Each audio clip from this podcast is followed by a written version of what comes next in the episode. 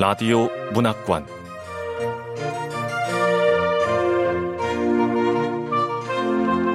한국 단편 문학 특선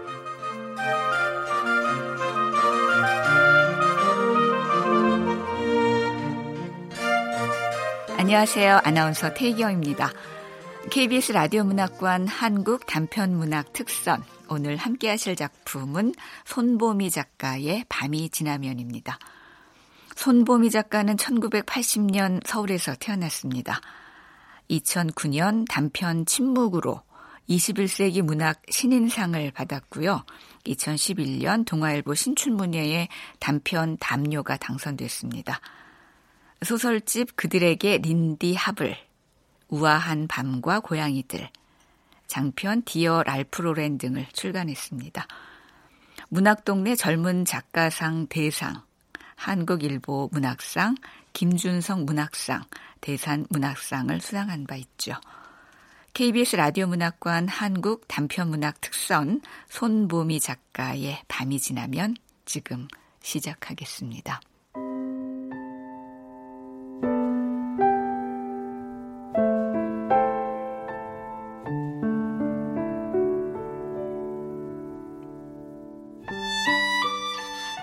밤이 지나면 손보미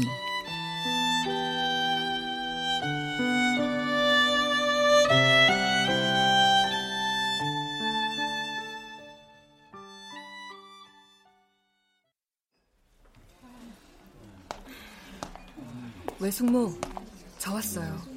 아유, 길에 왔구나. 아유, 이젠 몰라보겠네. 외삼촌은 어쩌다가 당뇨병 때문에 돌아가신 거예요? 에휴, 다들 당뇨 합병증 때문에 돌아가셨다지만 네 외삼촌 돌아가신 건 베트남 전쟁 때 오던 병 때문에 돌아가신 거야. 어머니 고정하세요. 아, 그래. 아, 오빠. 처음 뵙네요, 오빠. 외삼촌이 돌아가셔서 슬프시겠어요. 아, 그래. 네가 걔구나. 맞아요. 제가 그 애예요. 외삼촌 댁에서 신세졌던 애. 그때 오빠는 따로 사셨죠? 왕래를 안 했지. 아, 근데 내가 듣기로 네가 말을 못 하는 걸로. 안 했죠. 말을. 못한 게 아니라 안 했어요. 두 달 정도. 심려가 크시죠? 아이고, 예. 이렇게 와주셔서 고맙습니다. 예. 그때 나 외삼촌 집에 있을 때는 밤이 너무 무서웠는데 요즘도 한밤중에 자다 깨면 여기가 어디지 싶을 때가 있지. 에휴. 지금도 그 생각만 하면 가슴이 떨려. 무슨 생각이요, 외숙모? 말도 못하는 널 정신 나간 여자가 납치해서 내가 어찌나 놀랬는지. 아, 그 여자. 넌 앞으로 상상도 하지 못한 그런 삶을 살게 될 거야.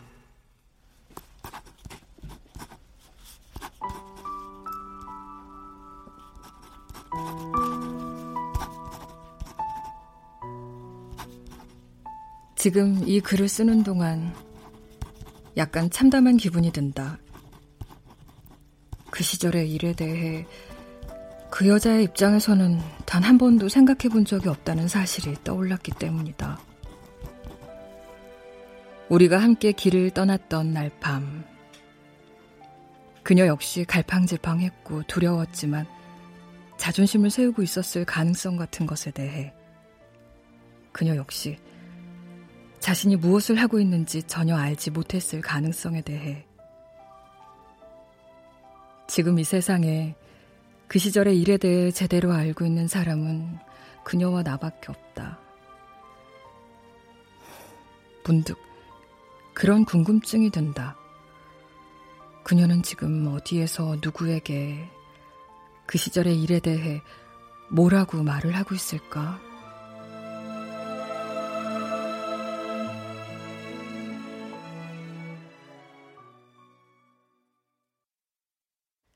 나는 10살 때부터 고등학교 2학년이 될 때까지 외산촌 집에 살았다. 그때 외숙모는 그 여자를 이렇게 말했다. 어, 정신 나간 여자. 어, 맞아. 정신 나간 여자지. 미친 여자야. 미친년. 응. 누구 말이야? 혼자 산다는 그 여자? 이혼하고 혼자 산다며. 자식도 있었는데 죽었다든가. 아니, 그 여자가 죽인 거나 마찬가지래잖아. 정말? 응. 아, 어쩌다가? 아유, 그건 모르겠고. 하여튼 그 여자가 막 동네 남자들 막 꼬시고 그런데. 뭐? 아 미친 거 아니야? 내 말이. 저, 오늘은 이마에만 나올 거지? 어. 아, 좀 자연스럽게. 알지? 아, 지난번엔 우리 애가 그러더라니까. 엄마 얼굴이 이상해. 그러게. 내가 알아서 자연스럽게 해준다니까. 자꾸 양 좀 많이 넣어달래서 그랬던 거잖아.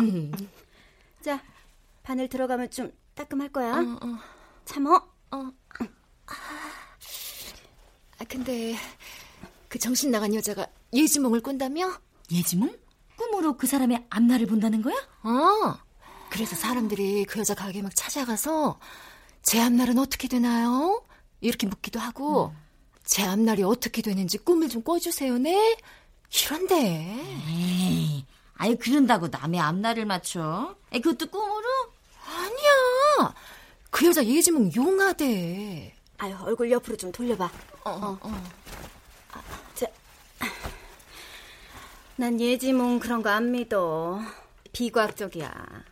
나 학교에서 의학 공부했잖아. 꿈이라는 거 원래 그냥 자신의 소망이 나타나는 것 뿐이거든.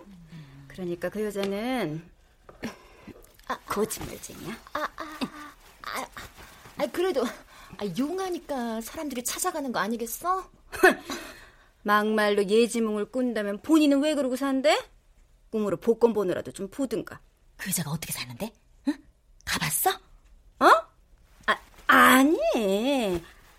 아, 이혼하고 혼자 산다며. 자식도 죽고. 아니, 뭐, 앞날을 본다면, 그, 그, 미리미리 대비를 했어야 한다 뭐 이거지.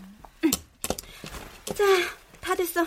일어나. 어, 어, 어. 거기 거울 있으니까 보고. 어. 아이고. 아이고, 그 주름이 쫙 펴졌어야 할 텐데. 아유, 이번에는 내 차례인가. 아유, 아유, 지난번 입가에 맞은 주사 좀 그렇더라. 이번엔 빵빵하게 나죠. 응? 아유, 욕심 부리면 부자연스럽다고 방금 그랬잖아. 알았어. 알아서 해. 자기는 좋겠다. 이런 기술 하나 있으니까 돈을 긁어 모으잖아. 아유, 긁어 모으긴. 동네에서 아름아름으로 주사나 놓는 팔자 벌어봤자지. 아 그리고 나 정식 간호사야. 면허 있다고. 자, 주사 놓는다. 아, 아유, 응. 주름아 펴져라. 쫙쫙 펴져라. 입 다물어. 입가에 놓을 때 말하면 안 돼. 어, 응, 응. 에휴, 내가 근무했던 병원에 왜 하필 베트남 다녀온 남자가 입원을 했을까? 아휴, 이놈의 팔ጭ. 그래도 아들 하나는 잘 키우고 있잖아. 응? 음, 아들? 잘 키우고 있지. 걔 유학비 되기 위해서라도 나일 많이 해야 돼. 쥐애비가 베트남 참전 용사인데 그 아들이라는 게 대문화하고 도망다닌다는 게 그 말이 되나? 내는 그 자석 아들로 생각 안 한다. 당신도 그 절대 연락하지 말그래. 돈 같은 거 붙여주모 당신도 혼날 줄 알거라. 알았지? 아이, 우리 애 유학하는데 돈이 많이 들거든. 우리 애 아빠 목공소 수입 뻔하잖아. 예, 어딨니? 어, 저 외숙모 시술, 아니 저 집도 중이거든. 너 혼자 밥 챙겨 먹을 수 있지? 어. 누구? 어, 우리 신우이 딸. 자기 정말 대단하다. 남이나 다름없잖아. 남이나 다름없지 않거든요. 우리 엄마가 분명히 그랬어요. 엄마의 오빠라면 너한테도 가족이나 마찬가지야. 그러니까 당분간 엄마가 데리러 올 때까지 외삼촌 댁에 좀 있어. 알았지? 근데 애가 도통 말을 안 해. 말 못해?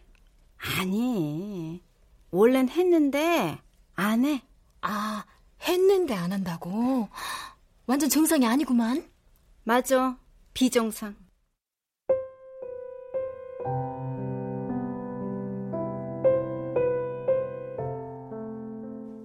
내가 그 여자, 동네 아줌마들이 정신 나간 여자라고 부르는 여자를 따라 나섰을 때, 어떤 사람들은 그 여자가 나의 비정상적으로 약한 마음을 이용한 거라고 말했다.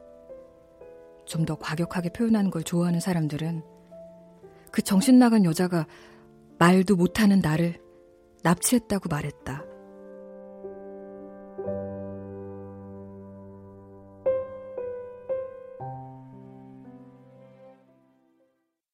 열살이었던 그해 7월 말쯤에 나는 경기도의 작은 마을에 사는 외삼촌 부부에게 맡겨졌다. 외삼촌 부부에게 맡겨지기 전, 그러니까 10살이 되기 전에는 내게 외삼촌이 있다는 사실조차 알지 못했다. 오빠, 곧 데려갈게요. 올케 언니 미안해요. 예, 빨리 자리 잡아서 데려가세요. 이 어린 게 엄마 떨어져가 왜 살겠노? 근데 얘가 외삼촌 집에 좀 가 있으라고 할 때부터 말을 안 해요. 그 전부터 안 했거든? 엄마 아빠 큰 소리로 싸울 때부터 말 안 한 것도 모르지? 일부러 말을 안 하는 건지 뭔가 충격을 받아서 문제가 생긴 건지 병원에 가보려고 해도 정신도 없고 여유도 없고 아이 그래 됐다고 마 그 원래 말을 하던 남은 언젠가는 하겠지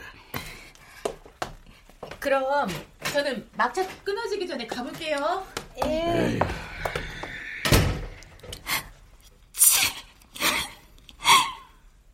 니도 참 안 됐다 아, 오죽하면 왕래도 안 하던 내한테 니를 맡기겠노 그 있는 동안 편하게 지내 그래 아 그 뭐하노? 아, 아, 예. 아유, 안 그래도 온다 그래서 작은 방 치워놨어요. 그 당시 나는 부엌에 딸린 조그만 방을 혼자 썼다. 방이 두 개 더 있었는데 하나는 외삼촌 부부가 함께 썼고 다른 하나는 아무도 사용하지 않았다. 저 방은 네 외사촌이 쓰던 방이야. 걔는 서울에 있는 대학에 다녀. 방학에도 공부하느라 바빠서 못 오지만 언제 갑자기 올지 모르니까 방을 청소해 두는 거야. 외숙모는 정기적으로 청소를 하러 그 방을 들락날락했지만 외삼촌은 절대 그러는 법이 없었다. 부엌에 딸린 방을 썼다고 해서 내가 부당한 대우를 받았다거나 그런 건 아니었다. 내가 쓰는 방은 좁을지언정 누추하지는 않았다.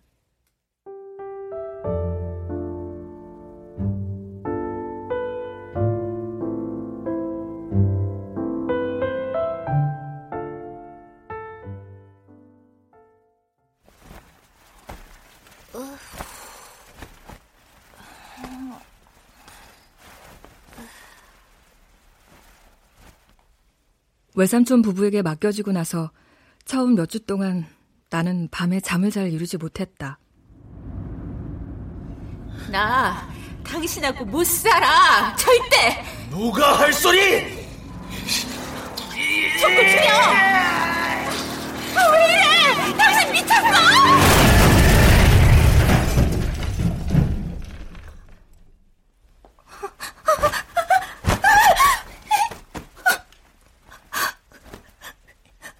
여기가, 여기가 어디야? 엄마.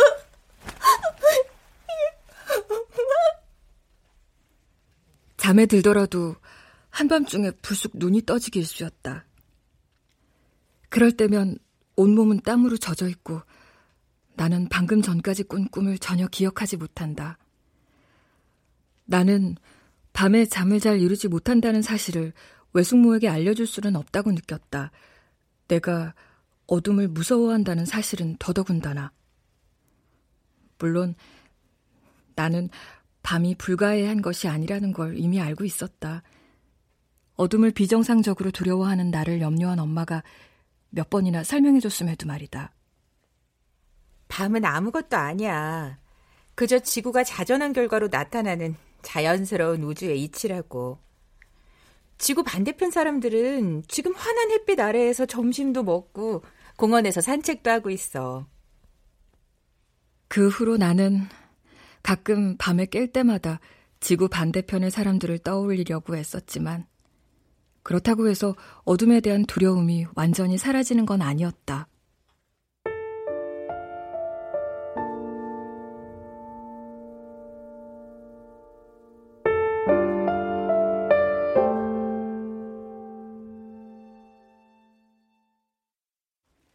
그해 8월 말에 나는 새로운 초등학교로 전학을 갔다. 여름에 우리 집에 온 후로 한마디도 안 했어요. 한마디도. 하지만 말을 못 알아듣는 건 아닙니다. 우리 조카 책도 많이 읽고 어, 산수도 잘하고 똑똑한 애랍니다. 외숙모님 걱정 마세요. 제가 잠깐 미리 가서 애들한테 새로운 친구에 대해 얘기를 하고 올게요. 도와줄 짝꿍도 정해놓고요. 선생은 나와 외숙모를 잠시 교무실에 남겨두고 밖으로 나갔다. 그리고 조금 시간이 지난 후 돌아와서 나를 데리고 교실로 갔다. 교실 분위기는 어수선했다. 자, 조용! 조용, 여기 좀 주목해주세요. 선생님이 자기소개 같은 걸 말로 하라고 하진 않겠지? 조금 전에 미리 와서 애들한테 얘기를 했을 거야. 내가 말을 못한다고. 자, 새로 전학 온 친구예요. 사이좋게 잘 지내야 돼요. 네. 자, 저기 두 번째 분단 맨 앞자리에 앉으면 돼.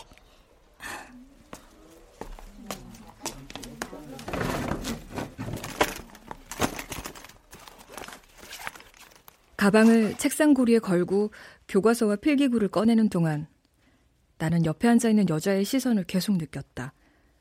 성비 불균형 때문에 남자애들끼리 짝을 이룬 경우는 있었지만 여자애들끼리 앉는 건 그 애와 내가 유일했다. 그 애는 쪽지를 내게 내밀었다. 안녕. 난 영예은이라고 해. 앞으로 잘 도와줄게. 나중에 한 사실이지만 그 애는 선생에게 특명을 받은 직후였고 원래 사귀고 있는 남자 옆에 앉아 있다가 내가 교실로 들어오기 직전에 자리를 옮긴 것이었다. 그 애는 학급 위원 중 한 명이었고 그 중에서도 유일하게 떠드는 사람을 칠판에 적을 자격이 있었다. 나는 그의 쪽지를 읽고 아무런 반응도 하지 않았다.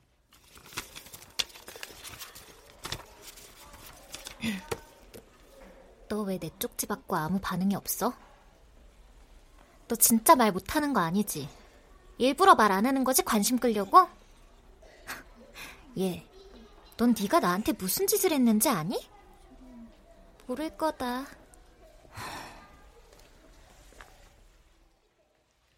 그 애는 나 때문에 자존심이 상했고 며칠 후에는 내게 말을 거는 걸 그만뒀지만 나를 공개적으로 미워하거나 밉상스럽게 굴지도 못했다.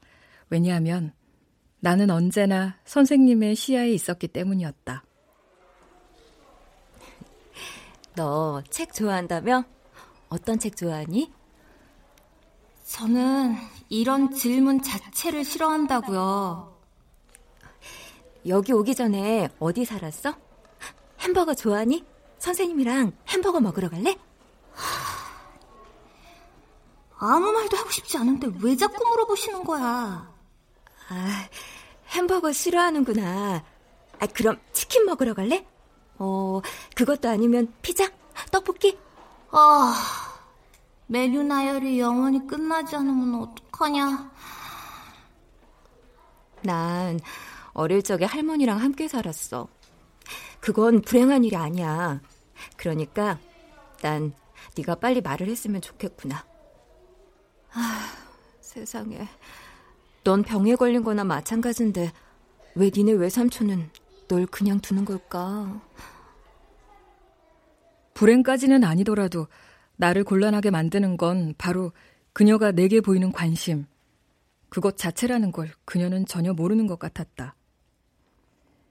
영애은은 내 태도에 자존심이 상할 대로 상했고 내가 선생의 관심을 독차지했기 때문에 자신이 아주 곤란한 처지가 됐다고 느끼고 있는 게 분명했다.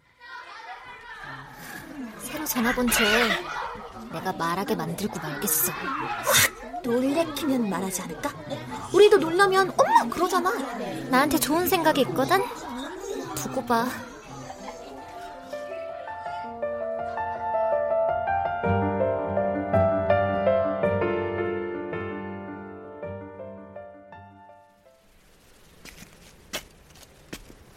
아, 목마르다.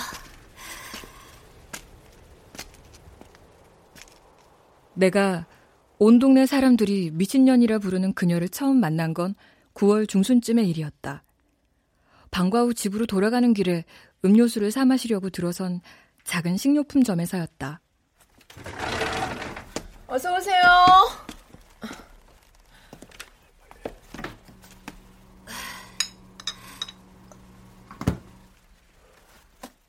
그녀의 가게는 너무 조그마해서 계산대와 물품 진열대를 제외하면 성인 세 사람이 똑바로 서 있기조차 어려울 지경이었다. 가게 안에는 아이들이 먹을 만한 과자나 병음료 그리고 각종 레토르트 식품과 스파게티 소스, 향신료 등이 있었다. 내가 냉장고에서 오렌지 주스를 하나 꺼내 좁고 먼지가 쌓인 계산대 위에 올려놓자 그녀가 이죽거리는 말투로 물었다. 너, 그 집애구나? 말을 안 한다는. 그 여자다. 예지몽. 나를 알아보잖아. 나에 대한 예지몽을 꿨나 봐. 왜? 많이 쳐다보니? 내가 이상하게 생겼어? 아니요. 나는 아줌마가 라푼젤처럼 머리를 길게 따내렸을 거라고 생각했거든요. 아랫단이 치렁치렁한 치마를 입고 손가락마다 반지를 다 끼고 있을 줄 알았는데. 머리카락은 남자처럼 짧고 반바지 입고 있으니까 이상해? 네. 그리고 어, 제가 예상했던 것보다 뚱뚱해요. 너 외삼촌 집에는 왜 왔어? 치, 뭐야? 예지몽을 꿔서 내가 말 안 하는 애라는 걸 단번에 아는 줄 알았는데 그렇다면 내가 외삼촌 집에 온 이유도 알고 있어야 하는 거잖아. 치, 다 거짓말. 니네 엄마랑 아빠는 어디에 있는데? 마셔.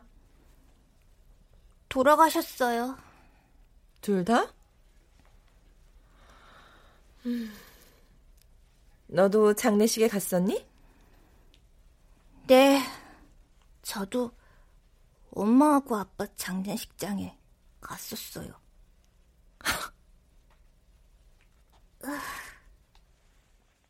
내가 대답하자 그녀가 씩 웃었다. 아주 찰나에 불과했지만 그녀는 그 순간 분명히 씩 웃었다. 그 웃음은 즐거움이나 난처함과는 거리가 멀었고 무언가 얕잡아 보거나 업신여기는 것에 가까웠다. 혹은 비열함에. 그날 집으로 돌아온 나는 외숙모의 얼굴을 보자마자 죄책감을 느꼈다. 외숙모를 배신하는 것 같다는 생각이 들었기 때문이었다. 그녀를 만난 것과 그녀에게 내 목소리를 들려준 것 둘 다. 나는 다시는 그 여자를 만나지 않을 생각이었다. 그런데 불과 며칠 후 그녀를 다시 찾아갔다.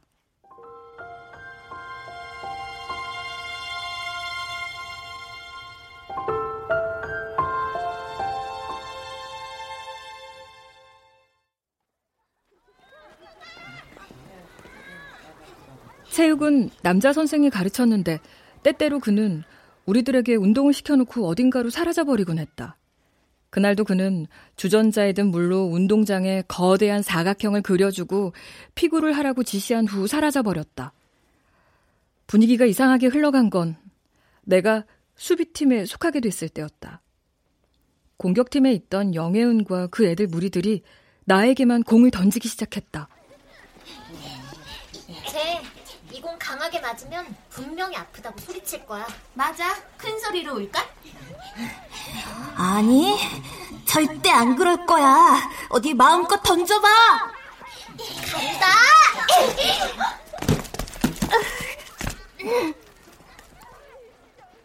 나는 어금니를 꽉 깨물고 아무 소리도 내지 않으려고 노력했다. 마치 그 애들 앞에서 소리를 내면 내가 죽어 없어지기라도 하는 것처럼. 지금 돌이켜보면 그때 나는 어떤 욕구를 느끼고 있었다. 소리를 내지 않고 참으면 나는 다른 사람이 될 수 있을 거야.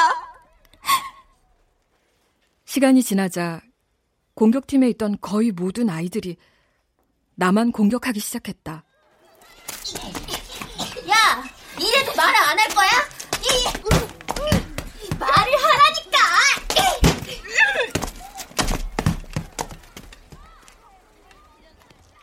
누군가가 던진 공에 얼굴을 정통으로 맞을 수밖에 없었고 외마디 비명과 함께 그 자리에 주저앉았다. 이마가 찢어져서 피가 뚝뚝 떨어졌다.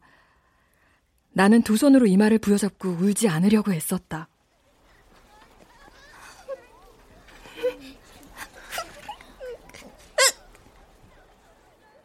하지만 울음소리가 내 입에서 자꾸 새어나왔다. 나는 패배감을 느꼈지만 그렇다고 나를 둥글게 둘러싸고 있는 반 아이들에게서 승리감의 기색을 찾을 수 있는 것도 아니었다. 제 이마에 피나는 것 좀 봐. 쟤왜 저래? 영애은 역시 승리감을 느끼지는 못했을 것이다. 피부 사건이 있고 얼마 지나지 않아서 그러니까 11월 첫째 주에 나는 그 여자 동네 아줌마들이 정신 나간 여자라고 부르는 그 여자를 따라 나섰다.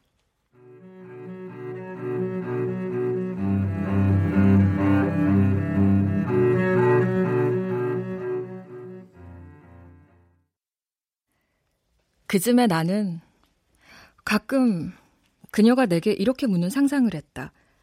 예의 그 이죽거리는 말투로 니네 엄마랑 아빠는 왜 돌아가셨어? 엄마랑 아빠가 대판 싸우셨거든요. 저는 밤마다 자는 척을 했지만 사실은 엄마랑 아빠가 싸우는 걸 다 듣고 있었어요. 그날 엄마는 내가 깰 것 같다고 하면서 아빠한테 밖에 나가서 얘기를 하자고 했어요. 두 사람은 차 안으로 들어갔어요. 거기에선 아무리 소리를 질러도 다른 사람들이 듣지 못할 테니까. 그러다 아빠가 너무 흥분해서 차를 운전한 거예요. 그러다가 사고가 났고요.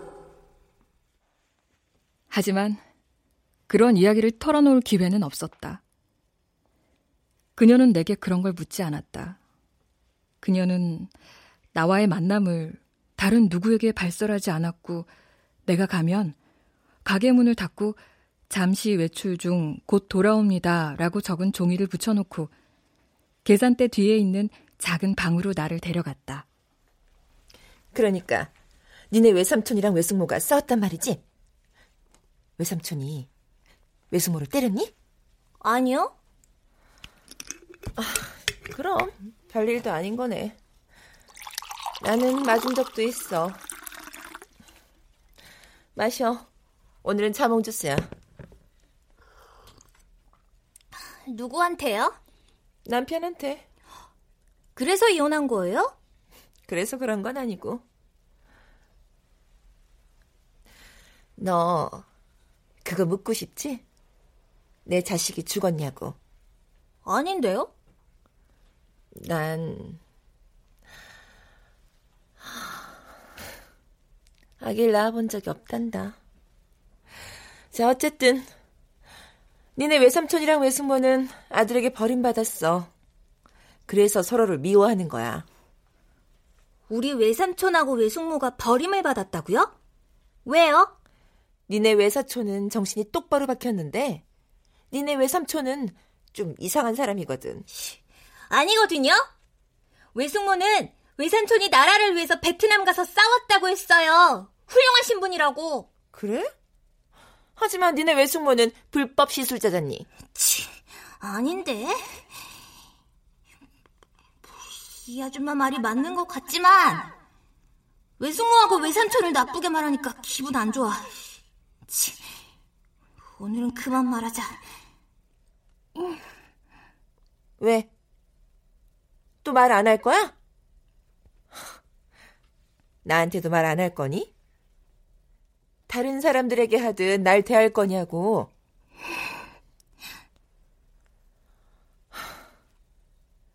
너를 곤란하게 하거나 마음 상하게 하려는 거 아니야. 하지만 생각해봐. 내가 어떻게 이런 사실들을 다 알고 있겠니? 응? 니네 외숙모네 사정을 아는 사람이 이 동네에, 아니, 이 하늘 아래에 나 말고는 아무도 없는데. 네? 우리 외숙모를 아세요? 그럼. 니네 외숙모가 날 찾아왔었지. 어? 자기 아들이 공부는 안 하고 온갖 데모에 참여하다가 구치소에 들어간 것만 몇 번째인지 모르겠다고. 앞으로 어떻게 될지 좀 알고 싶다고 날 찾아왔었단 말이야. 나한테 예지몽을 부탁하러 왔었다고. 우리 외숙모가 그랬을 리가 없어요. 외숙모는 의학을 공부했단 말이에요. 뭘 그럴 리가 없어? 내가 꿈 내용을 니네 외숙모한테 말해줬는데? 뭐라고 했는데요? 제발 우리 아들의 미래를 알려주세요. 예? 당신 아들은 당신들을 떠날 겁니다. 그래서 죽기 직전에나 다시 볼 수 있을 거예요. 나는 그런 장면을 상상하는 게 몸서리치게 싫었지만 한 번 떠올리면 그 상상에서 빠져나오기가 어려웠고 그럴 때면 가슴께가 무지근해지는 느낌에 사로잡혔다.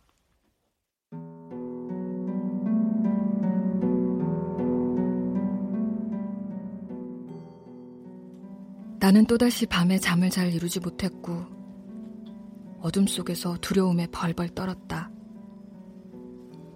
나는 더 이상 외숙모를 대면하고 싶지도 학교로 돌아가고 싶지도 않았다. 그게 바로 내가 그녀, 정신 나간 여자, 미친 여자, 미친년을 따라 나선 이유였다. 그녀를 따라 나섰다.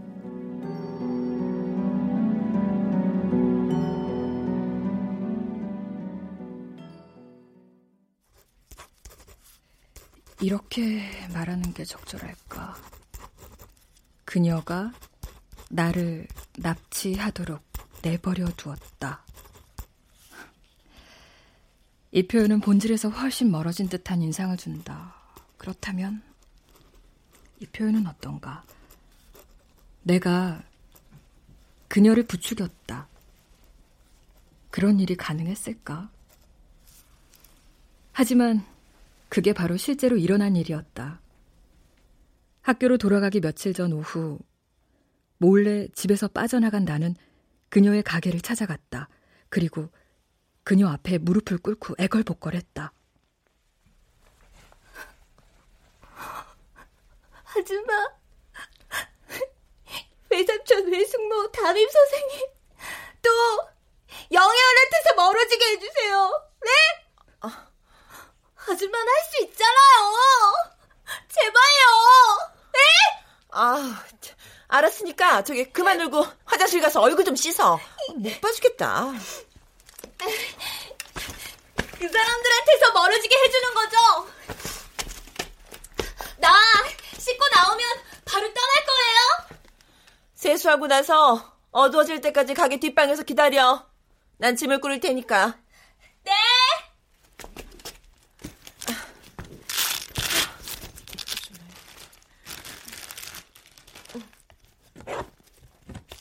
그녀는 간단한 세면도구와 빵이나 초콜릿 같은 간단한 먹을거리, 속옷과 두터운 스웨터, 커다란 욕실 타월 여러 장, 그리고 약간의 현금을 챙겼다.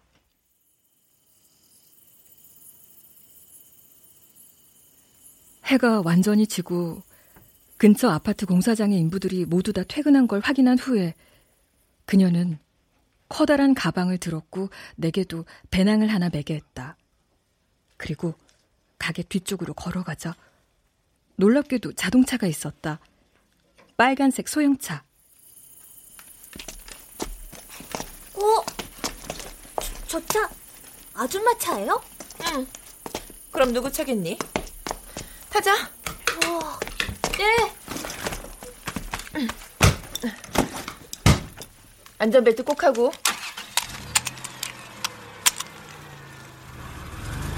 그녀가 차를 출발시키자 갑자기 엄청난 긴장감이 느껴지기 시작했다.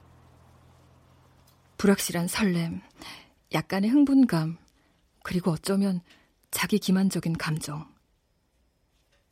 나는 곧바로 꾸벅꾸벅 졸았다. 그리고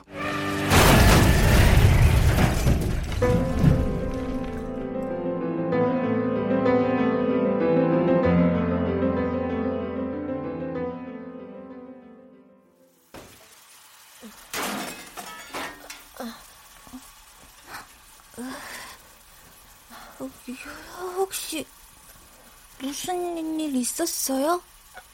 어, 있었어. 어, 여기가 어디예요? 완전 깜깜해졌다.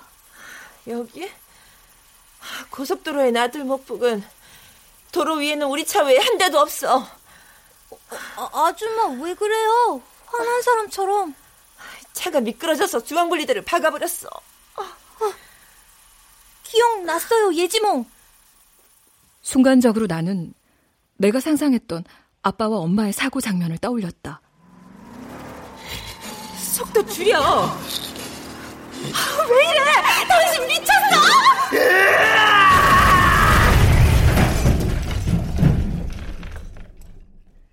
진짜 사고는 그런 식으로 일어나지 않는다. 그럼 어떤 식으로 일어나는 걸까? 나중에 사람들은 차가 충돌한 것에 대해 경미하다고 표현했다. 근데 아줌마 왜 나를 안고 있어요? 아, 이게 뭐지? 뭔가 미끌거려. 땀인가? 체, 축축한 느낌. 경미하지만 분명한 신체적인 훼손. 나는 그녀가 사고가 나는 순간 브레이크를 밟는 동시에 나를 꽉 끌어안았다는 사실을 깨달았다. 잠시 후 그녀가 손을 풀었다. 어떡해요? 아줌마, 많이 아파요? 울지 마. 내리자. 이 차는 이제 더 이상 달릴 수가 없어. 내리자. 저 가방 그냥 둬.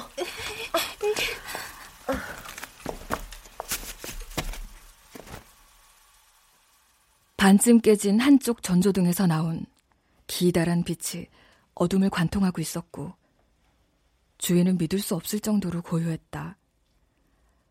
차가운 공기가 얼굴을 철썩철썩 때리는 것 같았고 몸이 벌벌 떨렸는데 추위 때문인지 아니면 다른 이유인지 알 수가 없었다.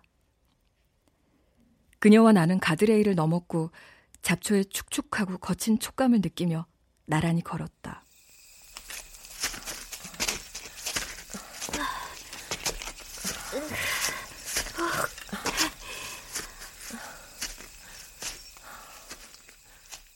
그렇게 한참을 더 걷다. 우리는 좁은 비탈길 위에 다다랐다. 오른쪽으로는 공터가 펼쳐져 있었다. 문득 그 방, 어린 왕자 벽지로 둘러싸인 그 방에서 밤중에 깨었을 때처럼 두려움이 나를 엄습했다. 여기가 어, 어디예요, 아줌마? 왜? 어둠은 무서운 게 아니라고 우리 엄마가 그랬어요. 밤은 아무것도 아니라고. 뭐라고? 밤은 지구가 자전하니까 생기는 거예요.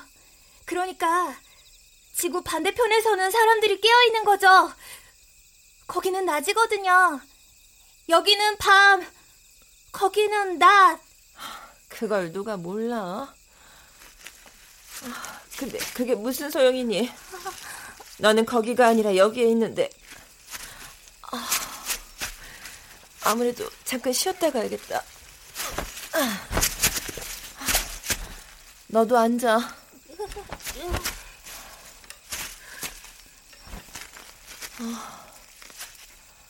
저기 옆에 있는 저게 뭔지 아니?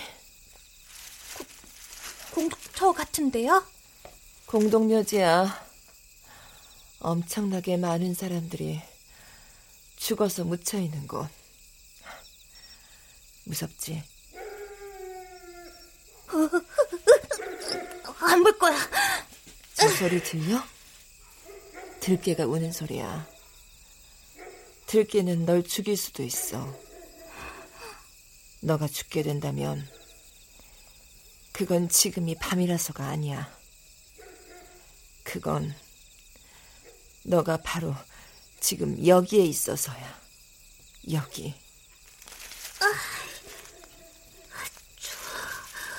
아, 아줌마하고 안고 있으면 덜 추울 거야.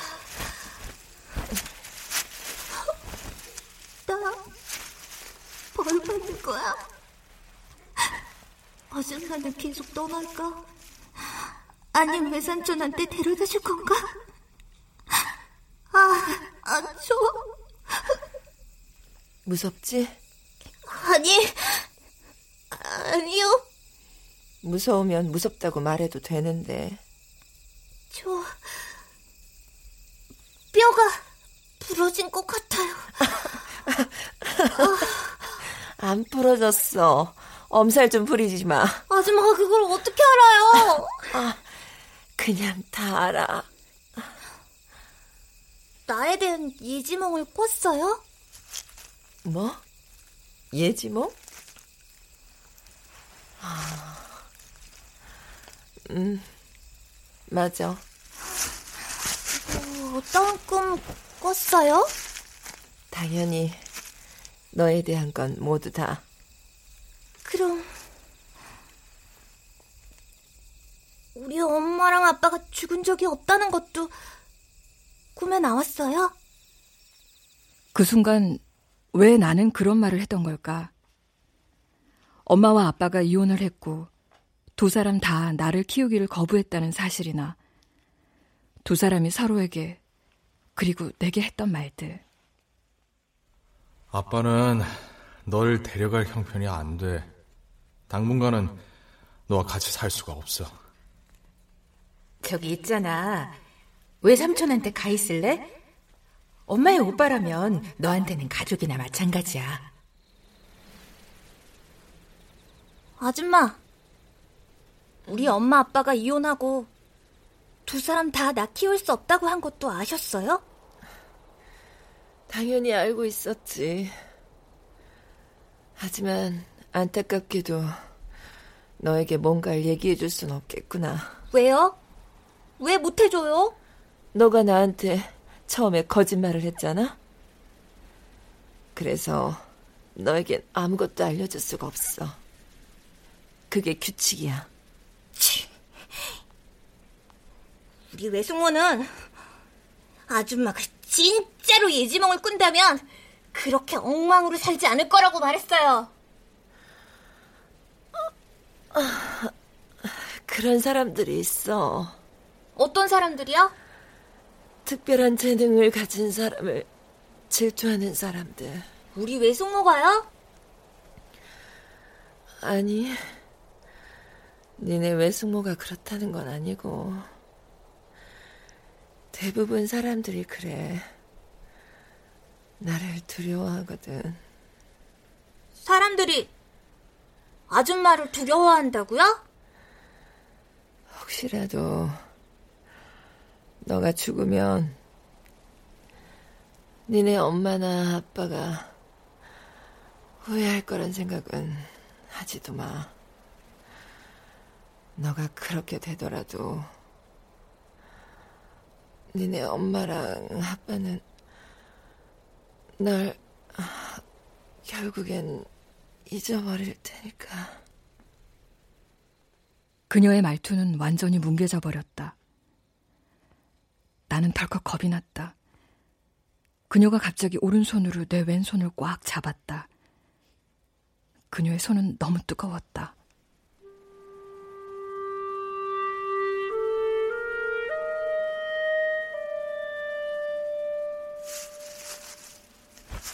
예. 너는 앞으로 상상도 하지 못한 그런 삶을 살게 될 거야. 그러니까. 어, 어, 어, 하지마! 하지마! 왜 그래요? 하지마! 갑자기 그녀의 몸이 짐짝 무너지듯 내 쪽으로 기울어졌다. 나는 너무 깜짝 놀라 숨도 제대로 쉴 수 없을 지경이었다.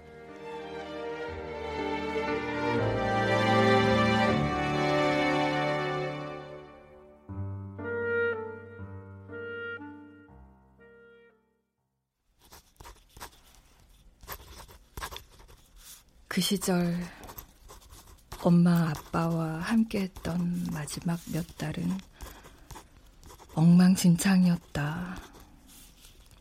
그날 밤 아빠는 코발트색 자동차 안에서 잠이 들었고 잠옷 차림으로 따라 나간 엄마는 아빠를 깨워서 조수석으로 밀어 넣은 후 차를 출발시켰다.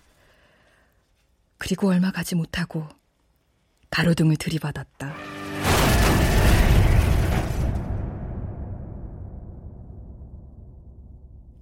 그들이 나를 외산촌 집으로 보내기로 했을 때 나는 수치심을 느꼈다.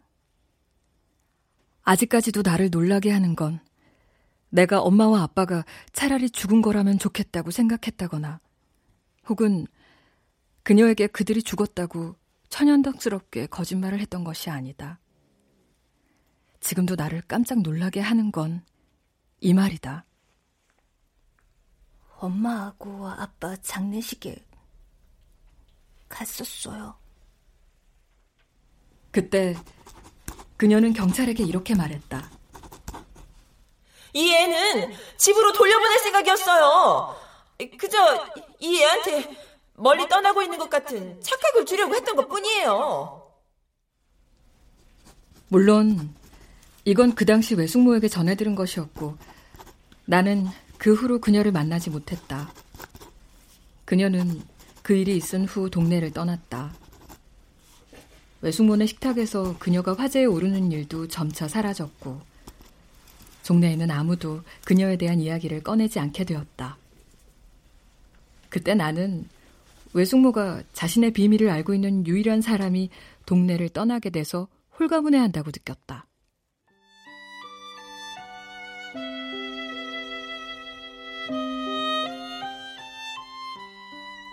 때문이 아니야. 그런 사람들은 한 곳에 정착할 수가 없어. 아마도 그 당시 나를 가장 상처 입힌 말은 바로 이것이었을 것이다. 너 때문이 아니야.